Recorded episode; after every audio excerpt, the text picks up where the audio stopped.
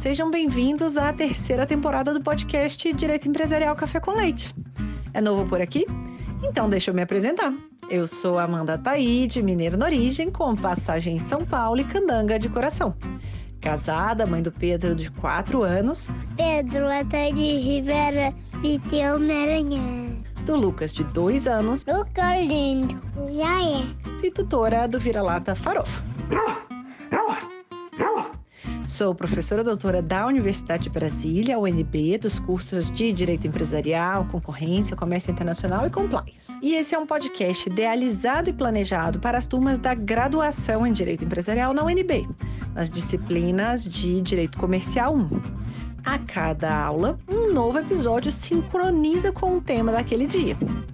Mas o podcast não se restringe mais aos meus alunos pois todos os ouvintes, em quaisquer lugares do Brasil e do mundo, e em qualquer posição profissional que ocupem, poderão ter, com o nosso podcast, uma biblioteca virtual, em áudio gratuita, dos principais livros, capítulos ou trechos de livros, artigos acadêmicos essenciais para a compreensão do direito empresarial no Brasil. Eu estou muito animada para tomar a próxima xícara de café com leite com vocês. Bora comigo? Nossa xícara de café com leite de direito empresarial de hoje vai tratar de dois artigos. O primeiro, que é uma entrevista publicada no portal Conjur em 2006 sobre o novo advogado.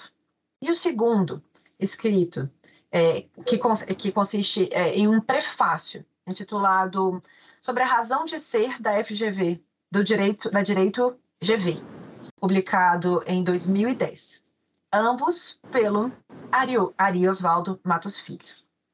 E para isso a gente vai ter a alegria de contar com a participação do professor Ari Osvaldo Matos Filho, comentando esses dois artigos. O professor Ari é sócio licenciado da OAB do escritório Matos Filho, que carrega então seu sobrenome até hoje. Sim, gente, é o Matos Filho mesmo. Com dedicação exclusiva como professor titular sênior da Escola de Direito da FGV São Paulo.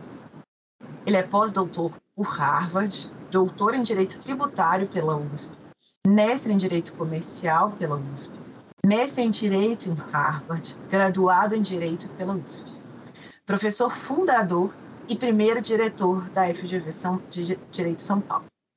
Foi presidente da CVM, membro do Conselho Monetário Nacional, membro da Comissão de Privatização e é atualmente como eu já mencionei, professor titular sênior da FGV, Direito, São Paulo, hábito do Centro Brasileiro de Mediação e Arbitragem e da Câmara de Arbitragem de Mercado, associado da Academia Brasileira de Direito Tributário e associado efetivo do Instituto de Advogados de São Paulo, IASP, tendo então professor da GV desde 1969 até hoje. Eu fico até sem fôlego e fico muito feliz em apresentar todo esse caminho do professor Ariosvaldo Matos Filho, porque é uma honra imensa e muito grande.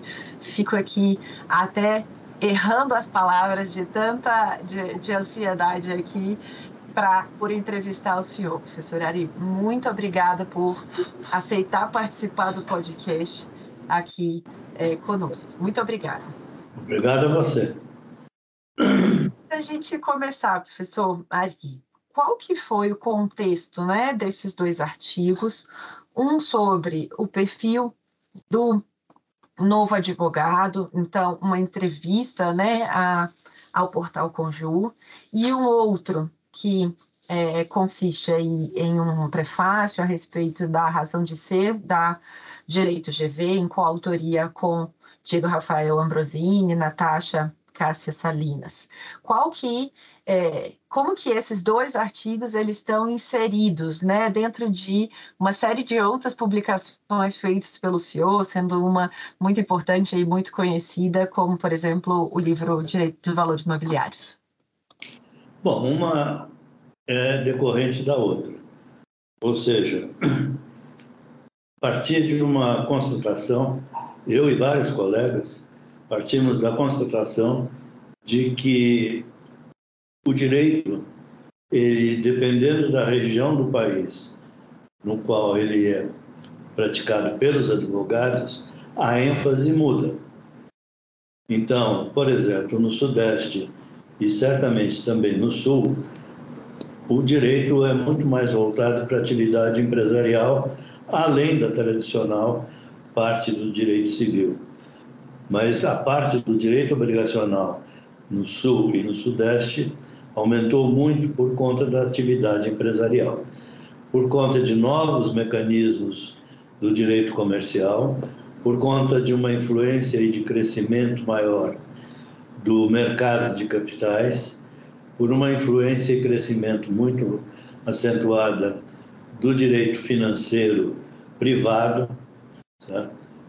E isso não se manifesta na mesma intensidade em lugares em que a atividade agrária é mais importante, como no centro, centro-oeste, ou como em outros lugares em que a prevalência de um ramo do direito é mais importante. Pois bem, constatando isso, de que forma foi elaborado? Nós constatamos que, mais ou menos, há uma uniformidade de currículos Brasil afora, independentemente da maior intensidade em um ramo do direito do que em outro. Isso é parte por conta do currículo mínimo do MEC, mas também é parte de uma certa inércia uh, nossa, nossa, professores que propomos e discutimos em congregação a grade curricular além daquela do MEC. Pois bem, nós constatamos, nós aqui, o grupo, tá? eu não gosto nada de plural majestático, então nós, o grupo, constatamos que, por exemplo, no Sudeste, o mercado do trabalho advocatício, ele se encaminhava para uma série de conceitos e de estudos não abrangidos pelas faculdades de direito. Tá? Então, por exemplo, o direito comercial, ele evoluiu. Ele evoluiu e criou subgrupos, como o direito dos valores imobiliários, como a mudança da atividade de punição da atividade que lesa a natureza, como a atividade de falência concordata, que passou a ser de reorganização, a ênfase de reorganização na empresa, ou seja, uma, acordos comerciais privados que o Brasil uh, elaborou e participa, ou seja, uma série de novos conhecimentos que dificilmente seriam abrangidos por um currículo mais fechado, mais tradicional. Ora, isso implica, e já indo para a segunda, segunda pergunta, isso implica em que novos métodos de ensino do direito devam ser praticados. Isso nasceu como? Nasceu de uma pesquisa feita no início de, do ano 2000. Qual era o recall e qual a ferramenta importante para um estudante de, direito, desde a graduação até o pós-doc? E uma das coisas que se verificou é que o, recall, ou seja, aquilo que o aluno lembra daquilo que foi ensinado em aula, o recall mais baixo é a aula uh, que o professor vai lendo, pega o código e vai lendo artigo por artigo e discutindo artigo por artigo. Certo? Ou seja, é um trabalho uh, mais vocal do professor, com um aproveitamento muito baixo por parte do aluno. E se nós concordamos em que a tarefa da universidade é preparar as pessoas para a vida profissional, uh, significa que a falta de recall se, transforma em uma perda de tempo. Em segundo ponto, isso leva a que haja uma mudança da grade curricular. A grade curricular tem que corresponder àquilo que o mercado uh, que gera empregos certo? vai estar pedindo, sob pena de nós termos a formação de um grupo de jovens que não vão encontrar quase atividade prática para aquilo que eles aprenderam, ou mesmo, pior ainda, vão, dificilmente eles vão encontrar empregabilidade. Isso no, levou aqui a gente partisse para estudar quais são os métodos que causam a maior lembrança para os alunos. E, em penúltimo, em, em, em segundo lugar, o maior recall é aquela aula participativa, de longe, em que o professor funciona muito mais como um guia da discussão, mas não aquele que dá a solução do problema. É o método uh, socrático, ou também o método dialético, pergunta e resposta, pergunta e resposta, entre os alunos, e o professor é o mero diretor das discussões.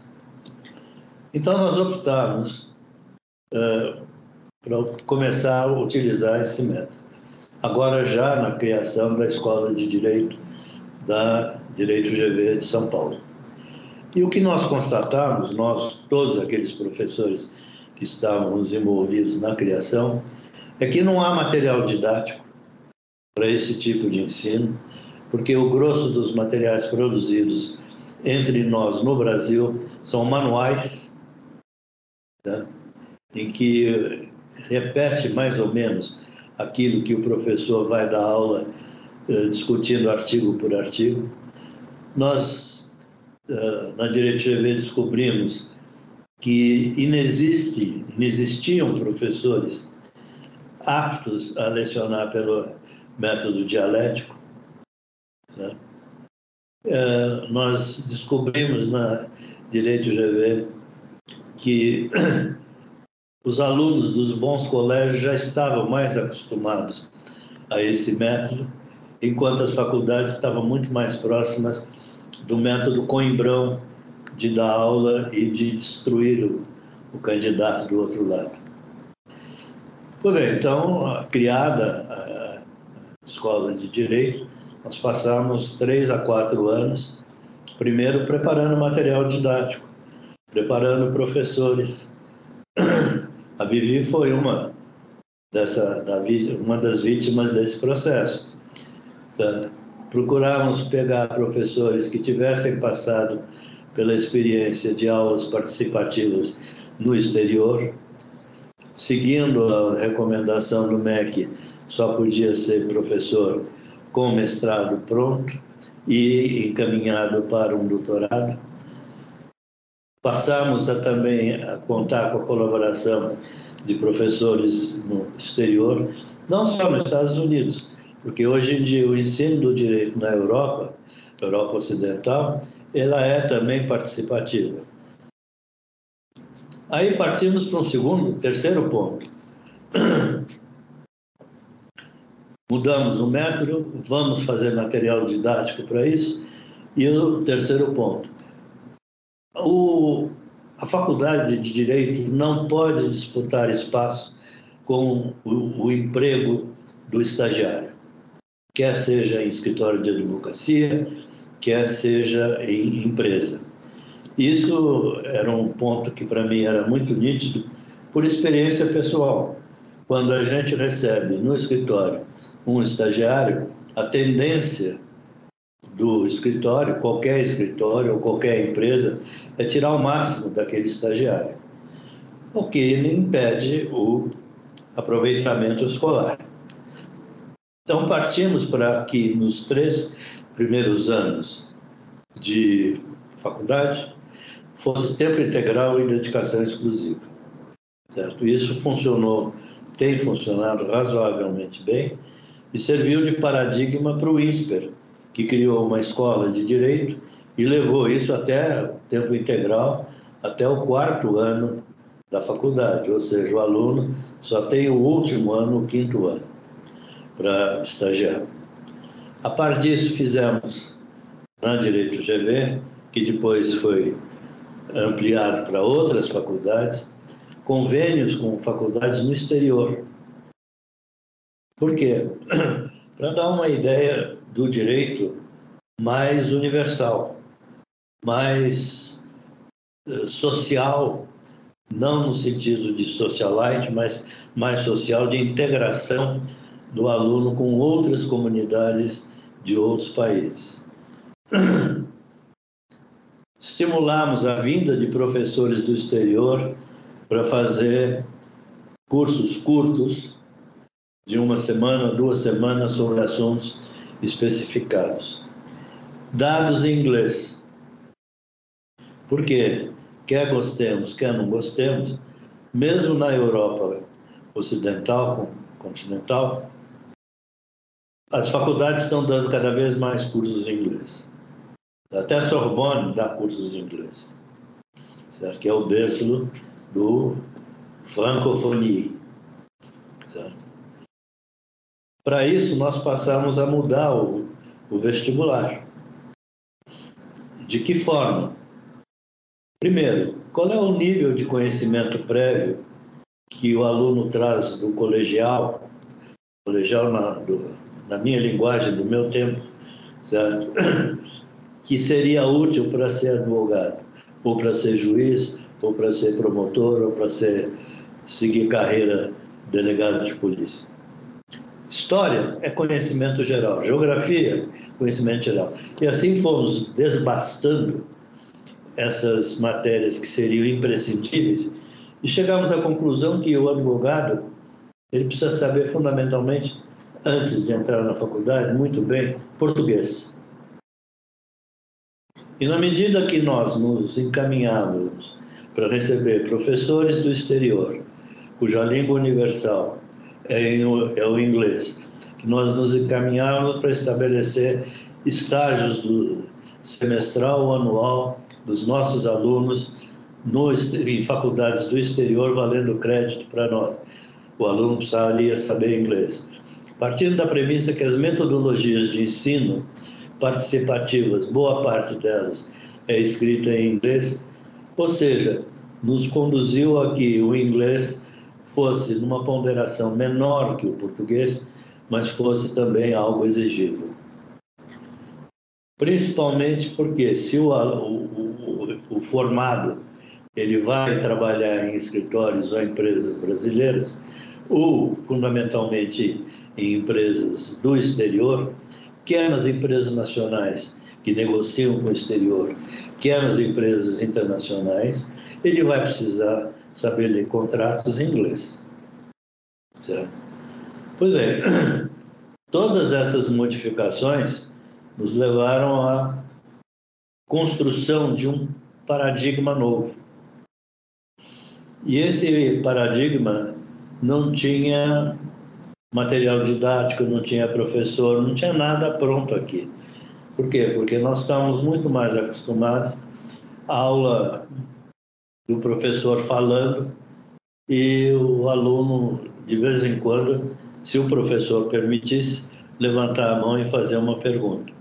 Isso levou, levava a quê? Como levou a mim mesmo, em determinados dias, quando eu acordava mais cansado, por qualquer motivo, sentar no fundo da classe, botar um óculos escuro e dormir.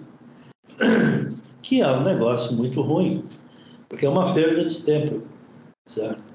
É tempo perdido para o professor e é tempo perdido para o aluno. Pois bem, aí começou a nascer a ideia da Direito GV. Foi uma ideia concebida por vários professores, Oscar Vilhena, Carlos Ari Sanfeld, vários, nós fomos construindo como seria essa faculdade. E aí, uma vez criada a faculdade, eu fiquei, fui designado diretor, fiquei 11 anos e hoje tenho a felicidade de já ter passado a quase isso para o Oscar Vilhena, esse encargo. Certo? Ou seja, as duas perguntas se conjuminam. Tá?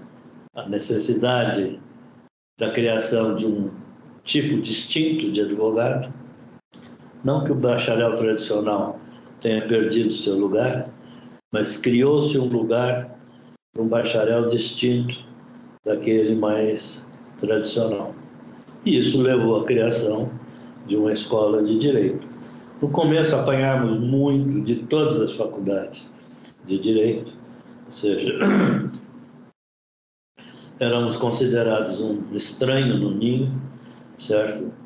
Um tipo de pessoa que se rendeu ao mundo no exterior, do exterior, mas hoje em dia já tem uma aceitação melhor, inclusive começam a surgir outras escolas ou faculdades de direito seguindo a mesma trilha, como foi o caso do INSPER, aqui em São Paulo também.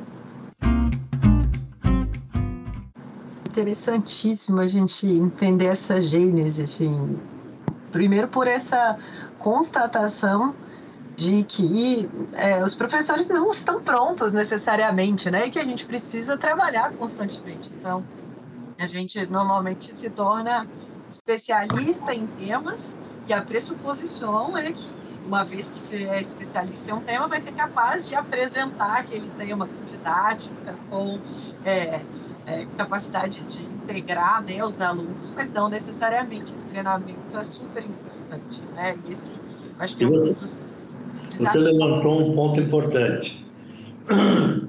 Porque o, o direito, tradicionalmente, ele é apresentado nas faculdades em caixinhas estanques. Certo? Só que essas caixinhas estanques não existem na realidade. Quem vai trabalhar vai descobrir no início, com grande pesar, que a facilidade das caixinhas deixa de existir. Então, por exemplo, para ficar na nossa área, você, por exemplo, tem no direito civil, direito das obrigações, que é fundamental na área empresarial. Não existe área empresarial sem direito das obrigações. Você vai descobrir que o advogado que mexe na área empresarial não pode ser jejuno em direito tributário de pessoa jurídica, certo? E aí vai por aí afora. Então, uma das grandes coisas, um dos grandes méritos que a aula participativa gera é desconstruir as caixinhas ainda junto do curso de graduação. Por quê? Porque numa discussão de um caso concreto, numa decisão judicial ou de uh, construção de um caso abstrato, o aluno ele vai ter que pular de conhecimento para conhecimento independentemente de ele estar dentro da caixinha ou fora da caixinha. A caixinha passa a ser alguma coisa absolutamente irrelevante. E é justamente nessa dialética que surgem as grandes ideias, né? Os que a gente chama as sacadas ou os insights, né? Então, muitas vezes, é. É, com uma pergunta em sala de aula, eu sempre falo isso, que como professor a gente é, recebe muitas perguntas interessantes que fazem a gente refletir, falar, nossa, mas esse ponto de vista aqui é muito bom. E daí a, a turma da graduação, né, que vem com perguntas que podem inicialmente ser vistas é, como disruptivas, né, vamos dizer, elas vão trazer muitas vezes os melhores insights. E essa metodologia ativa, né, eu acho que é uma é, é, claro que é sempre um treinamento constante. Esse mundo virtual ele trouxe uma série de dificuldades nessa nessa metodologia ativa, né, tendo em vista câmeras fechadas e tudo mais, mas demonstrou a necessidade nossa, né, de aperfeiçoamento constante e de nos é, re, re, redescobrirmos, né, outras habilidades para poder trazer essa dialética para dentro da sala de aula e no presencial. A gente agora, né, retomando as aulas também, a gente é, reforçar essa importância, mas é, acho que, que essa é, que eu acho que é mais interessante disso é essa parte do treinamento para essa metodologia, porque ela isso não é tipicamente ensinado, né, a nós professores. Então é uma um processo individual de cada um de nós professores de tentar ser, né, aprimorar e ser os melhores professores para os nossos alunos. É, porque o professor brasileiro, normalmente, ele tem mania de responder. Quando a função no método dialético não é responder, mas é fazer os alunos pensarem, inclusive provocando discussão entre eles mesmos, certo? Então, o primeiro ponto de um professor que não passou por um treinamento para uh, poder aplicar o um método socrático é a autocontenção. Ou seja, ele não sabe nada, ele é um mero difusor de organização na discussão entre os alunos. Faz pergunta, ele não dá respostas. Então, esse é um drama muito pesado para o professor que é formado somente em direito aqui no Brasil, que a tendência nossa é atropelar o aluno e responder. Isso, é, é, é, é, muito interessante, porque a gente vai pegando né, experiências do exterior e vai é, é, vendo as experiências no Brasil. E eu me lembro, você mencionou a Sorbonne, eu tive os dois tipos de aula lá, tanto a aula em inglês, com um método mais participativo, quanto um método de aula para 200 pessoas, num auditório. E a professora chegava e tinha um roteiro de aula e falava durante uma hora e meia e a gente anotando, tentando entender e e tanto os franceses quanto nós, estrangeiros, tentando entender o que, que ela estava falando para poder anotar. E eu lembro, eu no final da aula, eu falo sempre que eu falo, gente, eu, eu sempre. Você, fala, você pode manter assim, uma pessoa tranquila, você pode ser uma pessoa tranquila, você pode buscar humilhação. E aí eu falava, eu vou lá buscar humilhação, né? Falar com a professora tal. Eu falava, professora, mas e tal coisa, tal coisa, tal coisa. Ela sempre respondia com oui ou não, não passava dessas duas palavras. Eu falava, gente, mas eu não entendi esse ponto, né? Será que você pode me ajudar a raciocinar? Não, não tinha, era um método muito estanque, né? Então, essa, essas experiências que a gente tem enquanto aluno, acho que acabam também moldando o tipo de, de professor que a gente quer ser, né?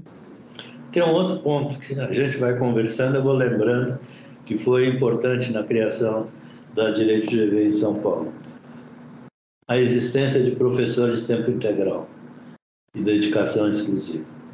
Ou seja, eu estudei ah, aqui em São Paulo, na USP, e estudei nos Estados Unidos. A diferença é da água para o vinho. Quer dizer, aqui em São Paulo, não sei se mudou hoje em dia, uh, o professor chega no horário de começar a aula, quando não atrasa certo? Dá aquela aula mono, monotemática? É, sem muita emoção, certo? Ele toca o sino, acabou a aula, ele vai tomar um cafezinho na sala dos professores e volta para onde? Para o escritório. Ou seja, assim como para o aluno na, nos cursos de direito de tempo parcial, Assim como para o aluno o estágio é mais importante que a faculdade, assim como para o professor que advoga intensamente, o escritório é muito mais importante do que a faculdade. A faculdade é um label, um nome que ele agrega a sua personalidade. Né? Então, a criação do, de uma carreira paralela de professores tempo integral ela é importante porque os, os professores têm que destinar durante a semana determinados dias e horários para atender os alunos. E aí essa resposta de oui ou não não existe, porque aí é um diálogo tete a tete entre aluno e professor. Ele perde aquela, aquele vestimento de majestade inatingível, certo? e também dá para o aluno um conforto ele. Obviamente, determinadas matérias não necessariamente precisam de professores de tempo integral, mas precisam professores que conheçam a realidade, ou seja, aqueles professores que vão ensinar as crianças como a raposa tira a galinha do galinheiro sem fazer muito barulho. Certo? Ou seja, são uma, foram uma série de inovações que eu não criei nada. Eu apenas vi o que acontecia em outros lugares, levantei estatísticas para ver de aproveitamento dos alunos E, além disso, a criação do tempo integral nos três primeiros anos permitiu um aproveitamento com, com a, o ensino de novas matérias que são fundamentais para o advogado que vai trabalhar num ambiente como o do, do Sudeste, aulas como contabilidade, análise de balanço, inglês jurídico, etc, etc, etc, etc. Certo? Ou seja, nos permitiu muito mais mobilidade, plasticidade para a criação de algo novo. Interessantíssimo. Isso é, reflete, né, essa parte acadêmica, ela certamente acaba refletindo na atuação profissional, né, de, dos alunos e nossa também, né, enquanto professores e, e partindo para essa segunda faceta e, consequentemente, o segundo artigo, né, é, na, na parte profissional, como é, nessa visão do novo advogado, né, que é, foi objeto do artigo, qual que é a, a visão do senhor né, a respeito dos profissionais ou da forma né, de atuação ou capacitação e atuação né, desses advogados que atuam especificamente aí no ramo do direito empresarial, quais as novas necessidades né, que são é, é, trazidas pela realidade e que precisam né, ser é, aprimoradas também. Olha, isso esteve, está presente desde o primeiro dia da ideia da criação da escola de direito. Existem duas posturas e nós optamos por uma que até então quase não existia. Existe aquela postura em que a faculdade sabe tudo que é importante, ensina para o aluno tudo aquilo que ela acha que é importante e joga no mercado. Uh, nós partimos na escola de direito, antes da criação da escola de direito ainda, partimos para uma postura completamente diferente e que na altura foi muito criticada pelas outras faculdades de direito. Nós fizemos uma pesquisa de mercado. Pesquisa de mercado para saber o quê? Pesquisamos entre profissionais liberais, empresas de setor financeiro, que é um grande empregador, de comércio, prestação de serviços, etc., etc., sobre que tipo de advogado eles acham que eles gostariam de ter e não estão tendo. Ou seja, foi uma pesquisa crítica ao sistema. E a crítica nunca, o ser crítico nunca me afastou, certo? Porque se eu tivesse medo de crítica, eu não teria feito o que eu fiz. Pois bem, esse levantamento mostrou que São Paulo, Paraná, Santa Catarina, Rio Grande do Sul e Rio de Janeiro gostariam de que como é que esse advogado fosse feito. Há diferenças, inclusive, entre o advogado do Rio de Janeiro e o advogado de São Paulo. O Rio de Janeiro é muito mais voltado para uma atividade de direito público. Certo? São Paulo é mais voltado para uma atividade de direito privado. Assim como em Brasília, se fizerem um levantamento, eu acho que vai dar muito mais direito público uh, uh, e direito privado naquelas áreas em que o direito público atua. Empresas de economia mista, etc, etc. Bem, esse levantamento nos deu uma luz, certo? E a partir daí nós começamos então a montagem. Ou seja, nós nunca sentimos a menor vergonha de consultar o mercado e sentimos grande rejeição, todos os nossos professores sentimos grande rejeição em soltar o aluno do jeito que a gente pensava que seria o melhor para ele.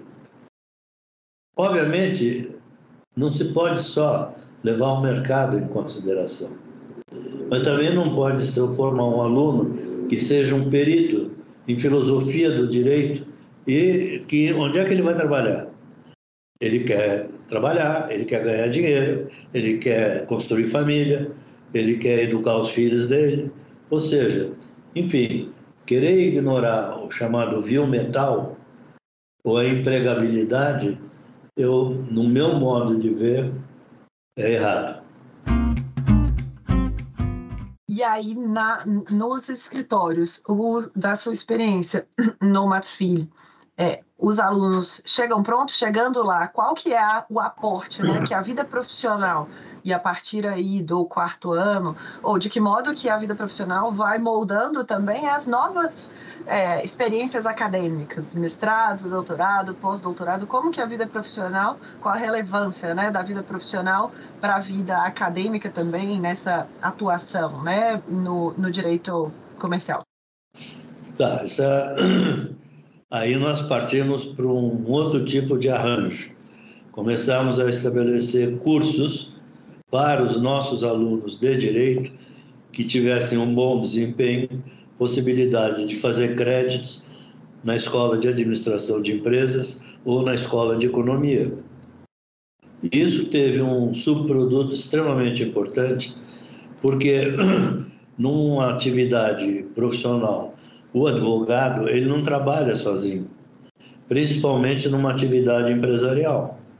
Quer dizer, o advogado vai trabalhar junto com o administrador de empresa, ele tem que saber um mínimo de linguagem de administração de empresa para poder se comunicar, inclusive, com o cliente dele, que é o dono da empresa, certo? sob pena de transformar, ignorando todas essas matérias, o advogado ficar transformado num mero escriba, em que o dono da empresa, o administrador, o banco de investimento, elaboram tudo, aí o dono da empresa fala, escreva certo? O que é uma posição ridícula e que não condiz com a realidade do ensino que o advogado deve ter, certo? Como é que você mede isso? Nós também partimos para medir. Nós nós achamos, achamos até hoje na escola eh, que é um processo humilhante do estagiário, do pedido de estágio. Sai o coitado do aluno, da aluna, distribuindo currículo como se fosse panfleto distribuído aí no Centro Comercial de Brasília, na rua. Não é isso. O aluno tem muito mais dignidade do que desse processo. Então, mais uma vez, nós copiamos aquilo, a, a, a Job Fair, que nos Estados Unidos e na Europa existe para quando o aluno está terminando a faculdade, para encontrar emprego, ele é, escolhe, ele e, o, e os empregadores se entrevistam mutuamente e o aluno escolhe onde é que ele quer trabalhar. Nós criamos isso para estágio. E o primeiro resultado foi excepcional. Nós passamos a ter sete, oito pedidos de estágios por estagiário. Ou seja, deu dignidade para aquele sujeito.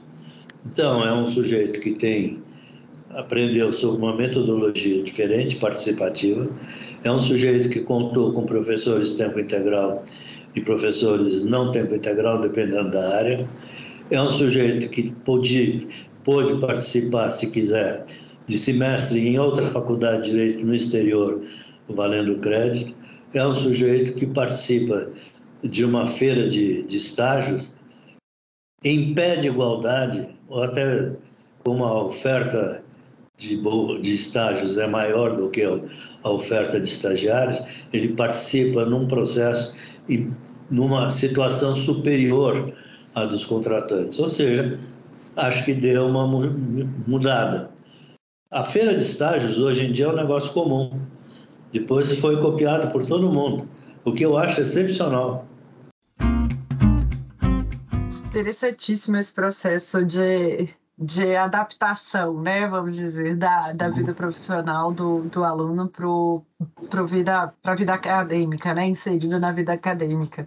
E para a gente caminhar aqui mais para o final, assim, uma pergunta que eu adicionei agora na terceira temporada, é, para a gente tentar, quando a gente vê né, o currículo, a trajetória do senhor, a gente vê todos os títulos, toda a caminhada profissional, todas as conquistas, a gente fica pensando: será que teve algum tropeço? Será que teve alguma coisa que não aconteceu conforme planejado? Porque isso certamente, né, passa na cabeça dos alunos é, e, a gente, e fica pensando: nossa, não consegui determinada coisa que eu queria muito, isso vai ser definidor da vida. Será que você podia compartilhar algo que aconteceu na trajetória do senhor que não funcionou, mas que depois, né, teve algum resultado que pode ajudar os alunos e os nossos ouvintes a entenderem, né, como que isso pode ter ajudado o senhor no, no estudo ou no trabalho em direito empresarial? Ah, imaginar que você queira fazer coisas que não aconteçam, imaginar que isso exista, ou seja, tudo que você quer você faz, não, não existe nem uh, um, um sujeito que seja predestinado. Obviamente não existe. Por exemplo, a minha participação na vida pública durante três anos, quer na Comissão de Valores Imobiliários, quer na Comissão de Reforma Fiscal, você quer uma coisa, as pessoas não querem.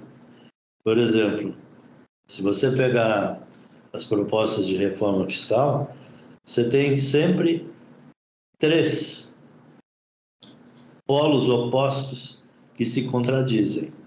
A pessoa física vai dizer: eu concordo com o aumento de imposto desde que recaia sobre o meu vizinho. Para mim, não. Para mim, eu quero imposto zero. Se você perguntar para o ente tributante, ele vai falar: não, é muito pouco, eu preciso de mais, muito mais dinheiro vindo dos tributos, porque a minha tarefa é nobre.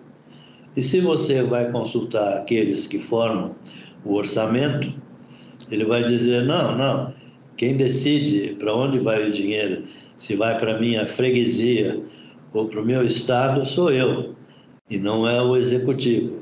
Ou seja, é um problema redondo.